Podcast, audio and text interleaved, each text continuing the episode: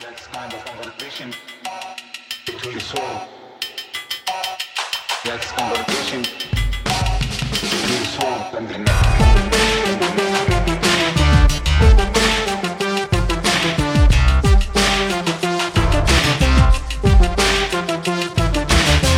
Hello, Prestige Heads, and welcome to American Prestige. I'm Danny Bessner, here as always with my friend and comrade Derek Davison. And we're very excited to welcome to the podcast today Sudha Rajagopalan. Sudha is the author of Journeys of Soviet Things Cold War as Lived Experience in Cuba and India. And she is also a professor at the University of Amsterdam. So, Sudha, thank you so much for joining us. Well, thanks so much for inviting me. So uh, this book was it, it, was just such an interesting way to approach the history of the Cold War and, and the history of the Soviet Union and the history of socialist globalization. So I was just wondering if we could start with a basic question: Why did you choose to write this book and approach it in this way? Uh, it's such an interesting way, focusing on banal objects. So maybe you could talk a little bit about that and and your method and how you think this gets at things that other books on the history of socialist globalization don't. Mm-hmm. Yeah, thanks for that question. Well, as I'm cultural historian, as you probably know, uh, and so I've worked earlier as well on the cultures of Soviet Cold War geopolitics. So I've my earlier book was on Indian cinema and the Soviet Union, and I've always been very curious about the kind of everyday dimension of Cold War geopolitics. And I studied in the United States as well. So I was very aware of the kinds of narratives about the Cold War. And invariably, countries like India, Cuba, or other parts of the global south get uh, talked about like passive recipients of, you know, Cold War aid, donation, contributions, recipients of arms, and uh, what have you. So I was always struck by how binary those narratives were in the sense that we were supposed to look at the United States and the Soviet Union in these mutually exclusive ways, where if you supported the Soviet Union, you couldn't possibly have any kind of empathy for the United States or vice versa. And the truth is, of course, growing up in India, that is not how I experienced the Cold War. And I was uh, about 21 when the Cold War presumably ended. I don't think it ever did, but presumably ended. So I remember how that was, you know, and I remember that there was pretty much equal exposure to both sides of uh, the Iron Curtain. And we were also very privileged in a way to be able to choose from different kinds of cultural landscapes. And I felt that no book on geopolitics ever looked at that. And when you think about method, it just seems to me the only way that you can possibly get at that kind of ambiguity is if you look at everyday life. Because if you look at records, which are very useful, if you look at bureaucratic reports, which are very useful, they tend to just give you one side of every story, right? And also, I mean, the words are very stark. The language is very stark. It's, you know, you are friends or you are not friends, or this is a hostile period and there is animosity or there is great uh, sympathy. So these are very, these are words that conceal more than they reveal. And I felt that the only way you could possibly get at the kind of ambiguity or the grayness, as it were, of the Cold War landscape was to talk to people. And if you just talk to people and say, how did they feel? They probably would say, well, I'm not really sure how to talk about this. But if you put an object in front of them and say, where did this come from? Or why do you have this and why not something else? Or what is this doing in your living room? Then they tend to reveal a great deal about how the Cold War impacted their everyday lives. That's so interesting. I love that approach. But before we get into that, you just said something that I have to ask about. You said you don't think the Cold War really ended. Um, do you mind just expanding on that? That's just, just, such an interesting idea to me as a Cold War historian. And then we'll get back um, to the journeys of Soviet things. Yes. Well, as a cultural uh, studies scholar, of course, it's very hard to look at any kind of period of conflict and say it ended in 91 just because someone said it did. Um, and, you know, as someone who's been teaching about Russia and the Soviet Union for the last uh, 15 years at least, um, I can tell, and I teach in Europe, so I can tell in my classrooms that many of these ideas about uh, Russia, post Soviet Russia, have kind of uh, endured, right? I mean, there's this kind of implicit suspicion, and I'm not saying it's not always um, justified, but it's kind of a blanket view of Russia as, you know, never being able to get its story right or never being able to be trusted or, you know. So some of these suspicions seem to be a legacy of the Cold War. And again, I'm not saying that it isn't always justified, but it seems like it never went away. And it seems like a lot of it is colored by uh, historic acts between the 50s and the 80s. That makes sense to me. So back to the book. What, why Cuba and India? Because on, on their surface, these are two countries that have very different relationships with the North Atlantic world, with the Soviet Union. Why, why did you focus on these two countries in particular? Well, the practical reason first, I guess. I mean, India is accessible for me, so I'm able to. I mean, I have my own memories of growing up uh, and my own lived experience of the Cold War. So, in a sense, it gives you an in into the kinds of questions that you would pose to others. It gave me a ready made community of interlocutors as well, although, of course, only some of them I knew uh, previously. Uh, and Cuba, because uh, one, I wanted to uh, sort of move out of my comfort zone. I had never worked on Cuba. I was curious about it, and I figured, um, you know, this was a good pretext to do something new. And plus, there are many similarities, as I say in my book, right? Because both of them occupied this kind of middle ground. Again, in the kind of official narratives of the Cold War, we hear about how India and the Soviet Union were friends, Cuba and the Soviet Union were allies. But you know, the reality is, of course, that both of these countries were at the crossroads of many different cultural routes, roads, landscapes, and uh, our everyday life experience tells us that. Uh, these larger stories about geopolitics don't reveal that. And so I figured that these were two countries to compare. I mean, they have their significant differences, as you say, but in many ways, it struck me as important to compare these two countries. Also, because, for instance, Cuba is not was never officially part of the East Bloc as we imagine it. We think about Eastern Europe, and Cuba was also a, a fairly enthusiastic participant of the non-aligned movement, as was India. And these were all important things. Also, memory I have of the non-aligned summit in 1983 in New Delhi when Castro came to Delhi and uh, there was this famous embrace between Indira Gandhi and Castro, which made it to the front page of all our magazines, you know. So some of it is my own personal history and my own nostalgia, and uh, the rest of it is, of course, just intellectual curiosity. Can we talk a little bit about Soviet objects and, and sort of the role the object played in, in the Soviet imagination? And feel free if you'd like to replace, uh, connect this at least to like Marxist theory about commodification and fetishism and all of that good stuff, because you have a really interesting discussion of the Soviet object in your introduction. I'd love to talk more about that. Mm-hmm. Yes. So the object, as I say in my book, um, as you rightly say, uh, was not irrelevant. It was not uh, marginal to the way the Soviets did ideology. So we often think about Soviet ideology as, of course, being very abstract and uh, being anti materialism. But in a sense, material culture was very important to the way that ideology played out in everyday life. And so the socialist object was, as the Soviet cultural theori- theorists themselves said, the Soviet object was a comrade it was supposed to accompany you in your life. It was supposed to be there to make things in your life much more, um, let's say, accessible, bearable, make your life more, um, let's say, livable. So, in a sense, it was it was not excess, but it was just enough materialism, just enough material objects in order for that ideology to be realized, right? So, the Soviet object was very much a conveyor of uh, Marxist ideology and Soviet ideology.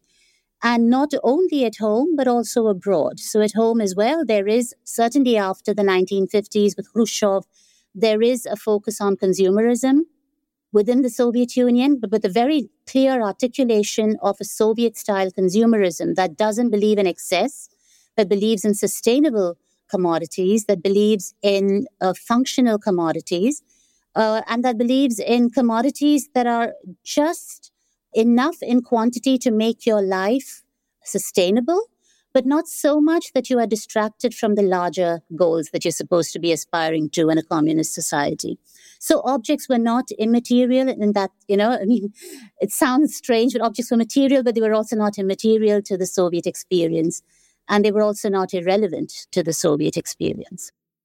Maybe we could talk a little bit about the various types of objects that you focus on. And I'd love to hear, for example, why focus on household technologies? We could start with that one. And, and what role did that play in this global imaginary of socialist globalization? You know, we hear about the kitchen debate famously in 59 between Nixon and Khrushchev, but I'd love to hear more about these particular objects and why you focused on them. Mm-hmm. Yes, so perhaps uh, it might be useful to dwell a little bit on the kitchen debate as well. I mean, in, in the sense of explaining why domestic appliances were so crucial for that whole debate on the Cold War and who gets to surpass whom. Would it be the Americans or would it be the Soviets? And for Khrushchev, the kitchen or the home was very much where the Soviets would eventually catch up with the Americans, right? I mean, so there is under Khrushchev a kind of softening of tone in terms of the Cold War rhetoric, and there is a shift towards looking at how the domestic space might become that kind of territory where the Americans and the Soviets become rivals and who provides a better standard of living to their people. And the Soviets believed that they could.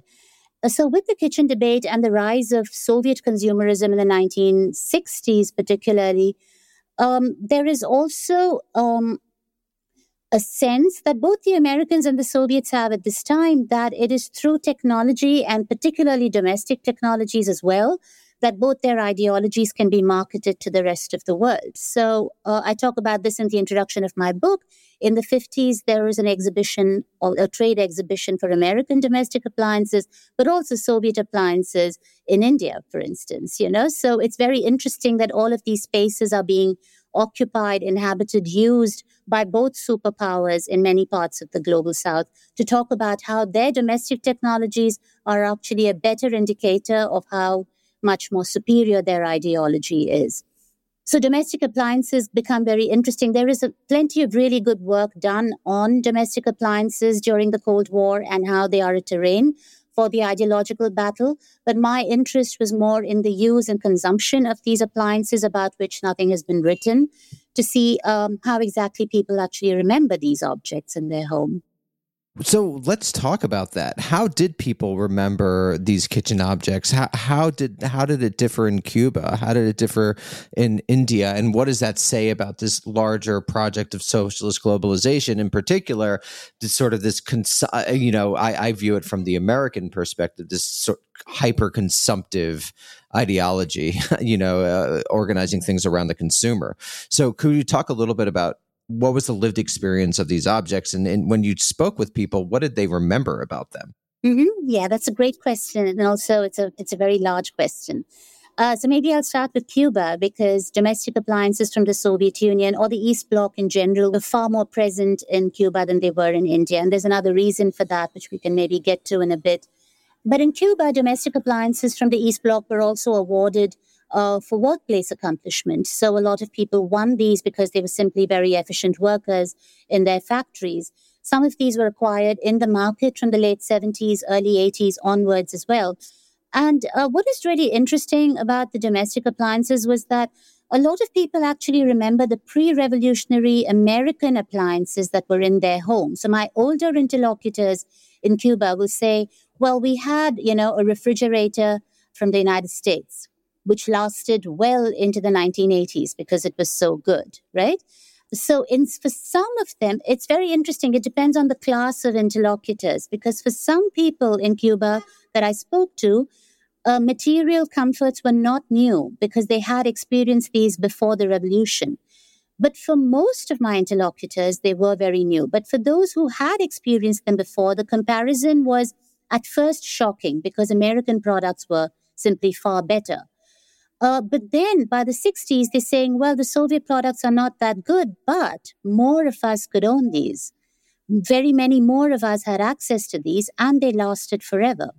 So, what is really interesting is that where you, you would expect people to talk about a washing machine in very functional terms, like it worked and that's about it, or it looks great and that's about it, um, they would say things like, well, the Soviet machine wasn't great, but it worked for us. And we understand where the impulse to modernize in these ways came from for the Soviets. So there is this kind of empathy for the Soviet model that kind of works to, let's say, mitigate against their perhaps rather low opinion of Soviet technology, right? So we don't think these products are great, but we understand that the Soviets had to make products for everyone, and we have empathy for their model of modernization and production. So it's very interesting how they always embedded in these larger kind of understandings. So then one question about that, how did it compare to their vision of the United States which was also presenting itself as a mass society and creating mass consumer goods because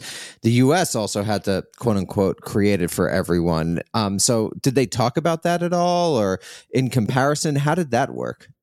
Yeah, they did. They did talk about that. In fact, it's really interesting because even if I didn't want to talk about America, the implicit comparisons would always emerge. I mean, this was true in India and Cuba, where I wasn't necessarily going into my conversation saying, how does this compare to American technologies? But the, the comparison is, you know, just ever present.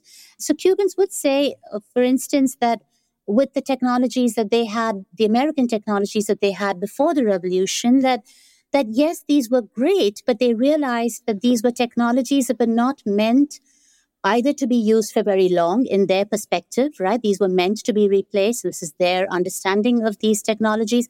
And also that these were not technologies or products that were accessible for a whole lot of people. So they created class differentials in the way that Soviet technology didn't. That was their understanding and their comparison of US and Soviet technologies. And um, I guess to go on to answer uh, your question more fully, to go on to India, where domestic appliances were not imported uh, because um, in the 70s we had a very strict uh, policy in which we didn't import commodities from abroad in order to be able to grow our own domestic industries, consumer industries.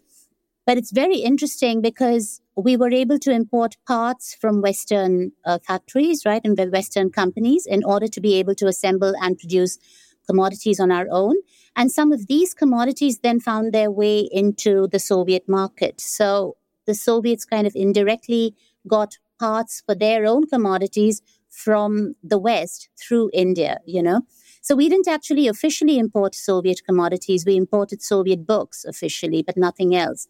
And a lot of the Indians that I spoke to who had um, domestic appliances, or usually it's smaller devices like a record player or a camera or binoculars, uh, they would have picked these up either when they traveled to the Soviet Union to study or if they were traveling there for work or perhaps on the, in the flea market in India, which was very common because Soviet tourists would come to India.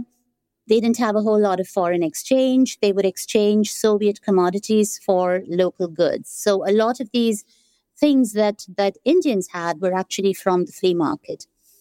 And, and they would say, and also then to fully answer your question, they would say, well, these, we didn't expect Soviet commodities to work very well, to be honest, because they didn't look all that great. And the aspiration in India was always to have commodities from the West. Um, yet they would kind of make do with Soviet commodities because they were available and cheap. And they would always be kind of pleasantly surprised that these things lasted forever anyway. So now let's talk about books um, which is the next object that you focus on, and, and sort of the role of the book in the Soviet imaginary. And then we could talk about how they were remembered in Cuba and India. Mm-hmm, yeah. Thanks. Uh, well, books, as any other object, were also uh, primarily a tool of socialization, right? So, especially children's books, Soviet socialization began very early. They began in schools, they began in pioneer camps. And Soviet children's books were meant to uh, convey ideology in these in these very simple terms, but also not in uh, very patronizing paternalistic terms. So these are very kind of realistic stories that children read, and of course. It's interesting, actually, now that you mention it, a lot of the books that do get mentioned, both in India and Cuba, are Soviet children's books or they are Russian classics. They're not Soviet classics, right? So Soviet socialist realism doesn't get talked about a great deal either in India or Cuba. It's Soviet children's literature. And then in India, it is Soviet textbooks, which were very, very commonly used in Indian universities and institutes. So the book was, as is any other object in the Soviet imagination, a tool for socialization. And what is really interesting about the ways in which Cubans and Indians, particularly Indians, because for some reason, the Cubans I spoke to, not very many of them really read Soviet books, but books were primarily uh, the topic among my Indian uh, interlocutors. And they would talk a great deal about how Soviet literature, Soviet children's literature was one very, very accessible they spoke about a world and life as Indians themselves kind of recognized it. So parents who go to a factory, they work. Um, you know, there is uh, food on the table, but there's just about barely for everyone. So these were, in a sense, very realistic landscapes, literary landscapes, you know, as opposed to the other kinds of literature that we also grew up with, which is Anglo American literature. We had plenty of English post war uh, children's literature that when we grew up. And all of that was lovely. I mean, I wouldn't want to have missed it for the world.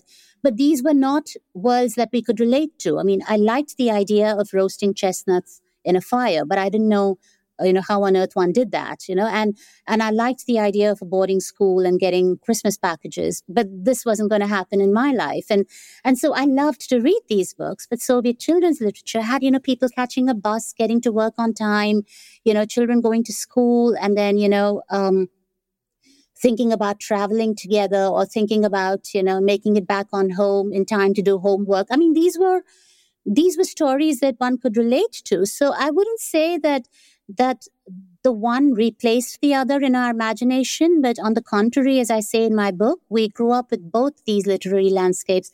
And a lot of Indian interlocutors remember children's books with a great deal of affection. And then, and those who went on to study in institutes of technology, particularly, um, have a great deal of appreciation for Soviet textbooks still, which I mean, which just completely shocked me. But I heard that uh, till today in Indian institutes of technology, which are our primary institutes of technology, old Soviet textbooks are still much, much more popular uh, than our American textbooks. And both get used, but Soviet textbooks are very, very popular. And uh, one of the reasons they tell me for this is because they were very, in a sense, they never talked down to the reader, Soviet books, neither children's literature nor textbooks. They assumed you were intelligent enough to read, you know, sophisticated theory. So one of my interviewees said that the Soviet maths or physics book, you dive right into theory in chapter one, you know, which American books didn't do. And uh, American books were much more playful, they were glossier, they looked better, but Soviet books did the trick with much less. And so I remember one person saying to me that he was just so impressed that Soviets could do so much with so little. I mean, with seemingly so little in terms of budgets and finances. So, so yeah, I mean, I think the one thing that really stuck out was the fact that both in terms of children's literature and later year textbooks, that um, interlocutors say that these books didn't uh, patronize them and that they were treated like they were adults. You know, even children were treated like adults. And so children who read these books really liked them. Was there any notion of race um, and how they were portrayed in the books, particularly in the children's books? I mean, it's really fascinating, honestly, because I would think so. But the only time that it really comes up in the Indian interviews is when they talk about how, uh, well, they weren't really sure where these books were from. From they knew they were from the East Bloc, and they suspected that they were Russian because uh, the characters are often blonde but the only kind of racial differentiation that they perceive is on on that level right? So beyond that there is a greater sense of, of cultural affinity than there is of racial differentiation. There isn't there any racial affinity there's a cultural affinity uh, and there is a sense of this being a different kind of race but the fact that social realities seem to coincide to such a great degree seemed to trump any perception of racial difference which was really interesting. And of course, there is some of my interlocutors talk about, um, I forget if the Cubans did, but certainly the Indians did, talk about the fact that they knew that the Soviets were a multinational state. And they felt that in many ways, India, I- India is that in many ways, right? It's a multi ethnic uh, federation. And so they felt that the Soviets kind of understood difference in a way that the Americans and the English didn't. Because if you read Enid Blyton's growing up, you know, the foreigner is always speaking in a funny accent. And I'm sure the Soviets did that too, except they didn't do that in the books that we received, you know? Um, so there's a greater sense of this being a more mixed society. But this didn't necessarily come through in the textbooks or the children's literature per se, but more in their general sense of how the Soviets were as a nation.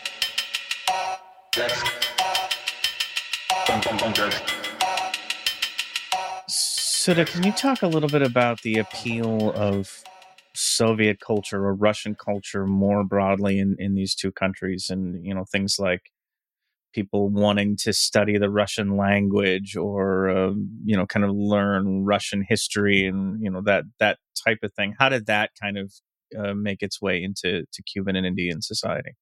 Yeah, that's a great question. Thanks. So maybe first Cuba. Well, with the revolution in uh, 59 and uh, Castro's declaration that they are socialist within a couple of years, uh, there is, of course, a great influx of Soviet goods, Soviet aid and help into Cuba. And my interlocutors remember this moment in which Castro stood on the central square in Havana and says, uh, We need more and more of you to come forward and learn Russian because we get a lot of these uh, specialists who come in from Moscow and elsewhere who cannot speak Spanish. So we need more of you to learn Russian. And I had at least, I think, 10 interlocutors uh, if I remember correctly, who actually were among that first bunch of students that went to Moscow in the early 1960s to study Russian. Because here was a country that was clearly a benefactor, right? It was clearly on their side in this time, in these early years of the US embargo. And they were all in their mid teens, late teens, and wondering what they had, what they could do for their careers post revolution. And all of them set sail for, literally set sail. One of them talked about that the journey on the ship uh, at length, actually, in an interview. Uh, they set sail for Moscow and they learned Russian. An entire world opened up for them. Many of them went on to teach Russian or work in factories where they were sent then as translators to Russia subsequently, the so- in the Soviet Union, uh, and then post Soviet Russia subsequently. So there was this um, push driven from by the state from above in Castro's Cuba to study Russian and to do more things with Russia.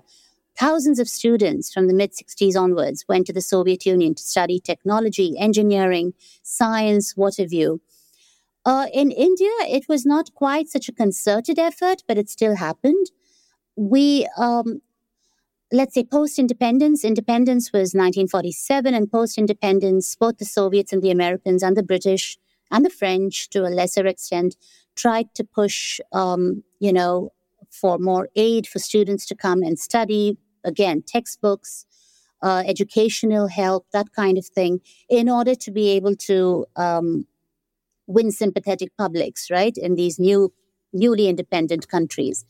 And at this time, um, there was a huge, and I would say, I mean, it continued until perhaps even 10 years ago, an enormous base of supporters for the Soviet idea. Perhaps not the Soviet idea as much as the socialist idea. The socialist temperament was very strong in India post independence. It came about because, of course, in our first Prime Minister Jawaharlal Nehru was a liberal, a liberal Democrat, but he strongly believed in a kind of socialist egalitarianism. And he had absolutely no use for the Soviet model of terror and authoritarianism, but he believed in the five year plan. So there was, in a sense, a great deal of empathy for a kind of political project that says that it's about, you know, reducing class difference, providing access to education for all, that kind of thing. And so a lot of these students in the 1960s were very, very taken with the Soviet project, wanted to study Russian. And really, the bottom line the Soviets provided scholarship across the board for thousands of students to come and study in the Soviet Union. It was much, much harder for a middle class Indian to go to America to study, although the aspiration was always there, right? I mean, there were plenty of American Indian middle class students who wanted to study in America or who wanted to study in Oxford or Cambridge. But it was much cheaper to study in the Soviet Union. So there was also this sense that the Soviets made possible a certain kind of transnational, global citizenship, a certain kind of mobility, which the North American and West European states did not provide Indians, right? It was much harder to get a visa. It still is much harder to get a visa to come to America and to West Europe than it ever was to travel to the Soviet Union. So mobility was sort of facilitated by the Soviets, both monetarily, financially, as well as physically. It was just much easier to travel there. So, one thing that I'm taking, and tell me if I'm wrong, is that a lot of people in, in India in particular thought kind of that the quote unquote Western product was better, but that they had access to the Soviet one. Am I understanding that? Mm-hmm. So, how does that play into the global struggle? The, the, the idea of winning hearts and minds, or does that not really matter when we're talking about lived experience on the ground?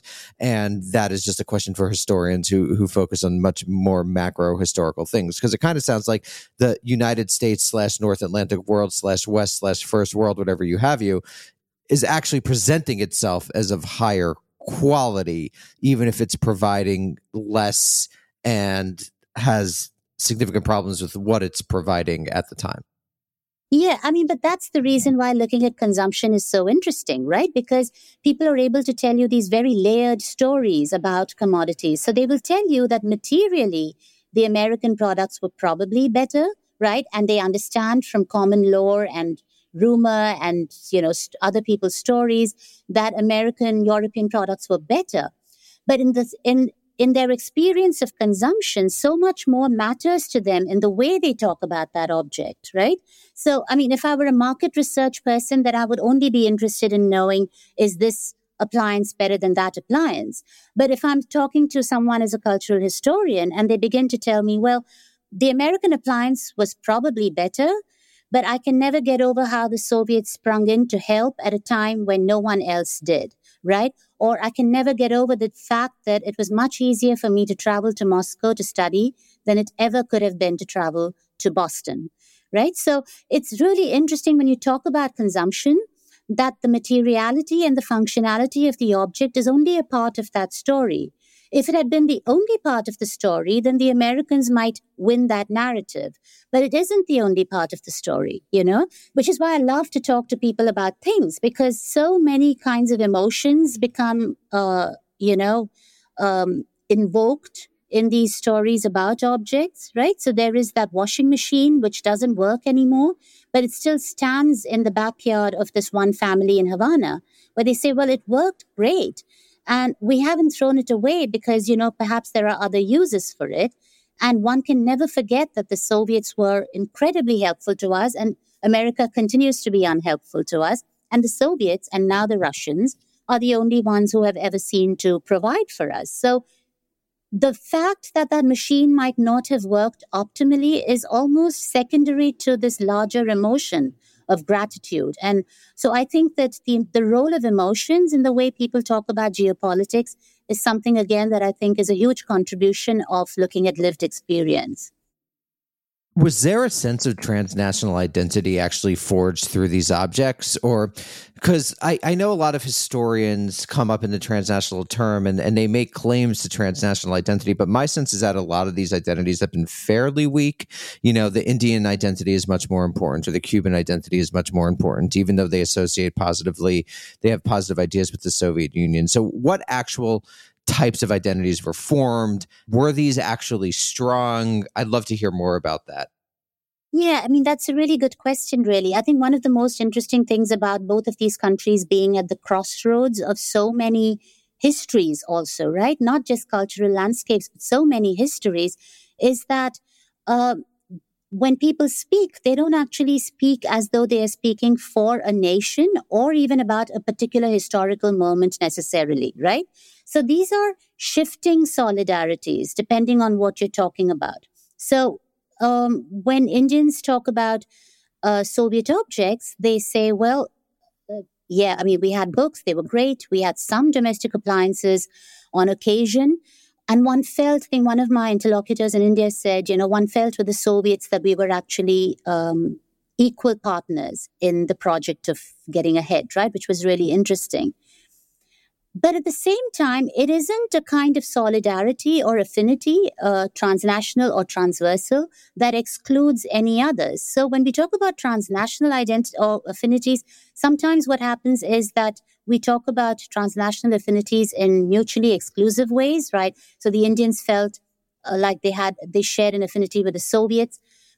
They did, but because these shift depending on context, depending on objects, depending upon historical period, depending upon historical episode, it's very hard to talk about transnational affinity or identity uh, as though these were stable kinds of uh, processes, right? So these are kind of uh, shifting solidarities, shifting identities, where on the one hand, the, the, the kind of level of comfort with which Cubans, for instance, will talk about feeling completely, um, particularly specifically South American, right? In a way that they do not identify with the East Bloc at all.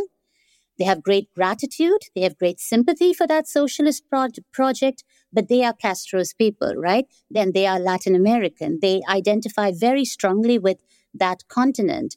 Uh, the same way with, with Indians who say, well, I felt very strongly about Soviet books, but you know i felt uh, equally strongly about um, american pop culture or about going to oxford and cambridge for my phd right? So these are solidarities that are based on certain principles perhaps principles socialist principles of modernization uh, uh equal access to things um, and also treating countries of the global south as equal partners in you know global geopolitics a sense that Cubans and Indians did not necessarily get from uh, North American actors, for instance, right? So, um, I mean, I totally agree and understand the shifting nature of identity. Did they have political effects, or is this one of the many miasma of identities that every individual has in the world? I was wondering, and we don't need to. I was just wondering if if, if there's like a traceable impact in politics and economics, um, or is this sort of individual and you know the, the complexities of being a human in the world. Yeah i get that. I think this is traceable in uh, let me see how can i put this?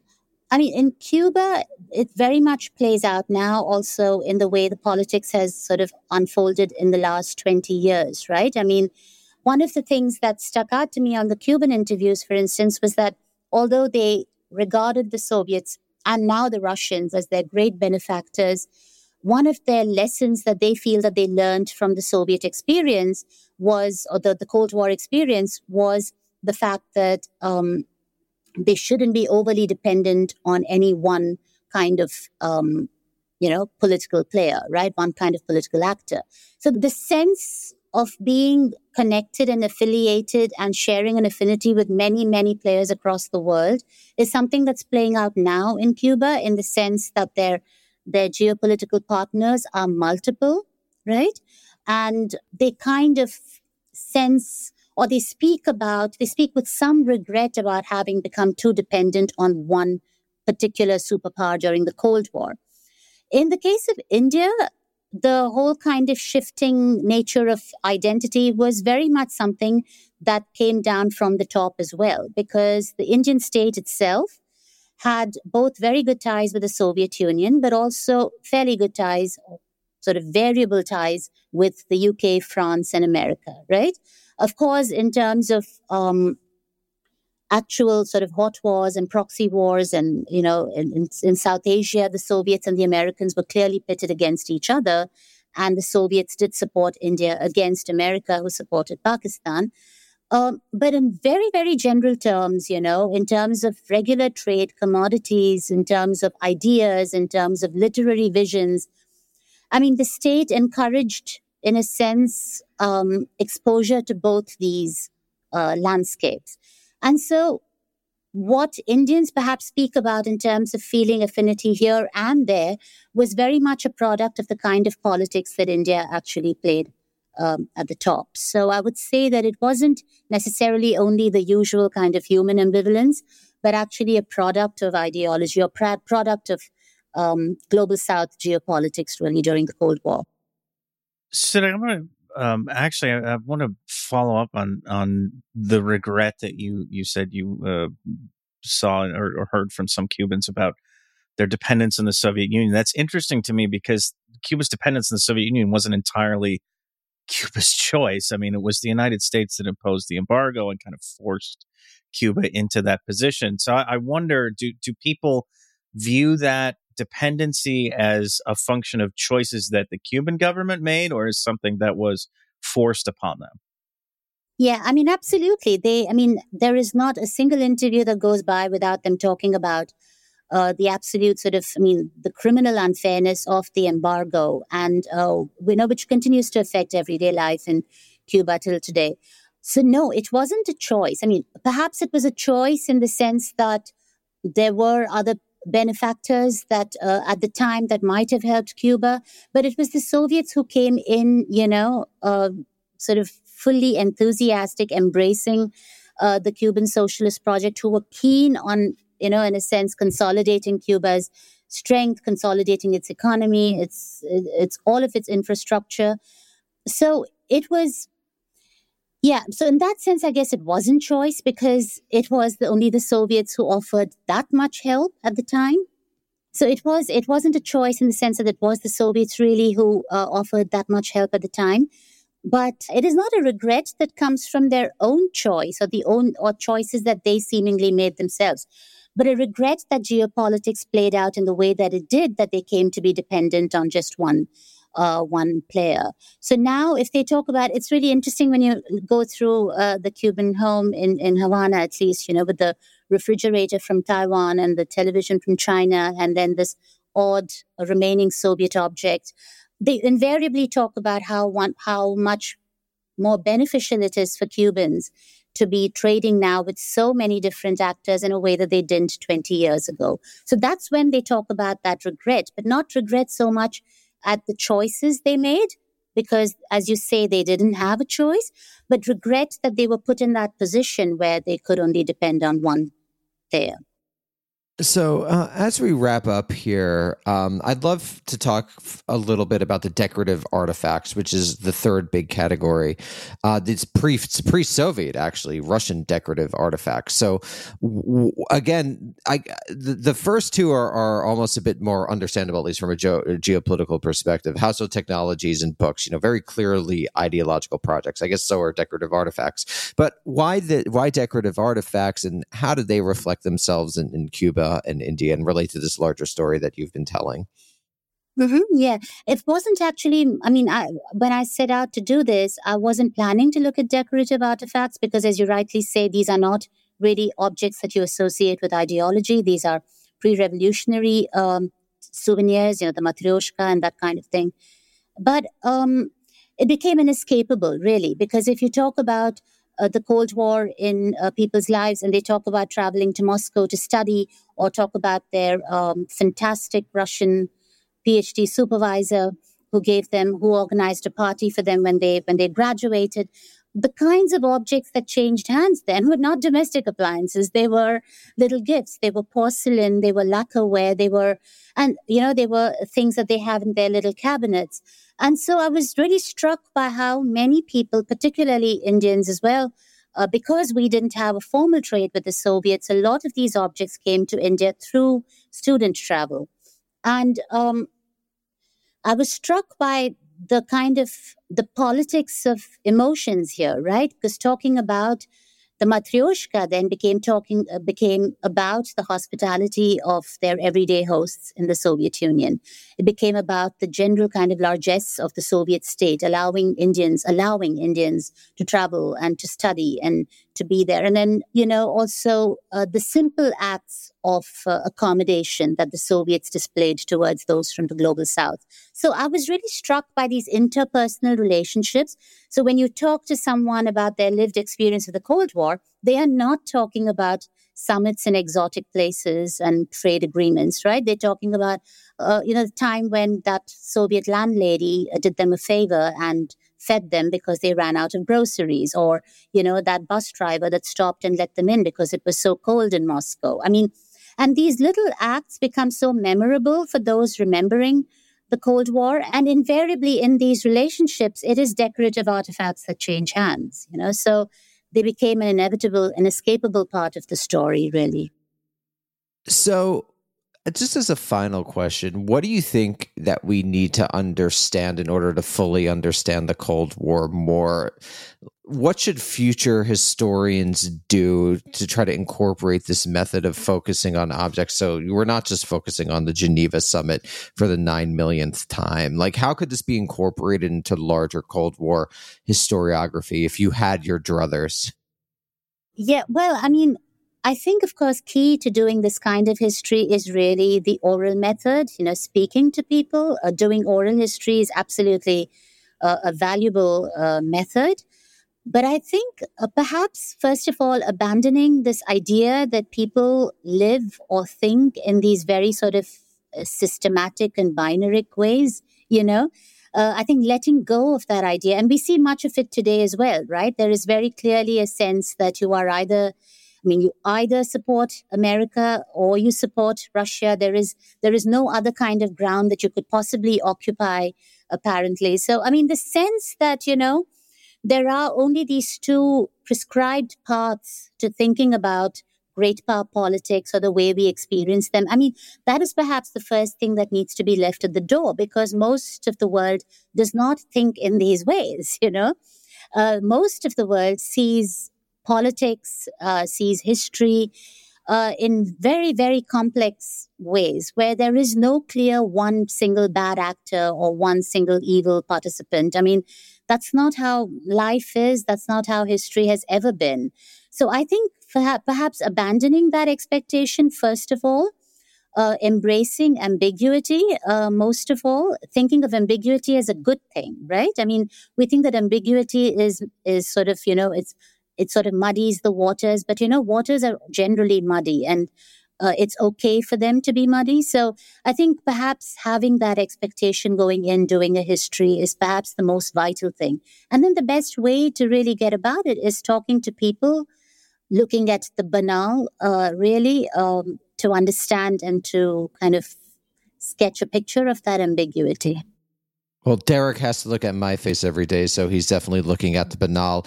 Uh, Sudha Rajagopalan, thank you so much for joining us. Everyone, really check out this book, Journeys of Soviet Things. It's so compelling, and it's a really interesting way to understand the transnational history of the Cold War. So, Sudha, thank you so much, and we look forward to having you back.